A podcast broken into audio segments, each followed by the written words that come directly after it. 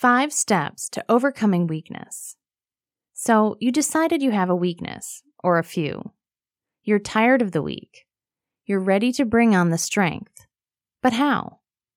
The question is less about how and more about when. There are lots of ways to overcome your weaknesses, but if you don't start, you'll never get there. So, start with these five steps. These will give you a push in the right direction, and you can decide what feels most natural to you and go from there.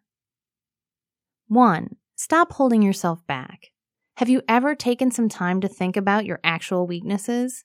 It's not fun, and it's not easy.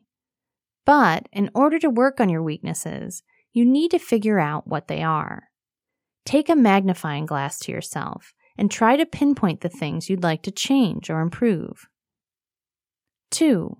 Dig deeper. Once you know what's holding you back, dig a little deeper. It's not a simple finding. Typically, your weaknesses come from something more substantial than a surface level flaw or failure. Dig into that to make sure you can stop it at the root rather than just the branch. 3. Find your why. Why do you want to work on your weaknesses? Is it because you're struggling at work? Are you having trouble in your relationship? Are you working on New Year's resolutions? Whatever it is that is inspiring you to be better, find it, document it, and live by it. 4. Plan it out. You've decided to work on your weaknesses. You know your reasons. What's next? Now you need a plan. Your plan is vital to make sure you actually execute these dreams. It's no small feat to work on your weaknesses. You'll need something to keep you motivated, and that begins with actionable steps of an involved strategic plan. 5. Ask for help. No one said you have to do this alone. Find a crew of supporters who will back you up, encourage you on your bad days, and help you improve as a person.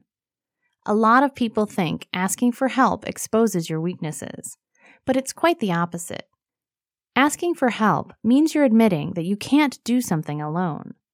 Not because you're weak, but because you're brave enough to go after those big goals in the first place. Easy as 1, 2, 3, 4, 5. Congratulations on working on your weaknesses. Every step in the process is important, just as every step is enjoyable. Enjoy the process of working on yourself.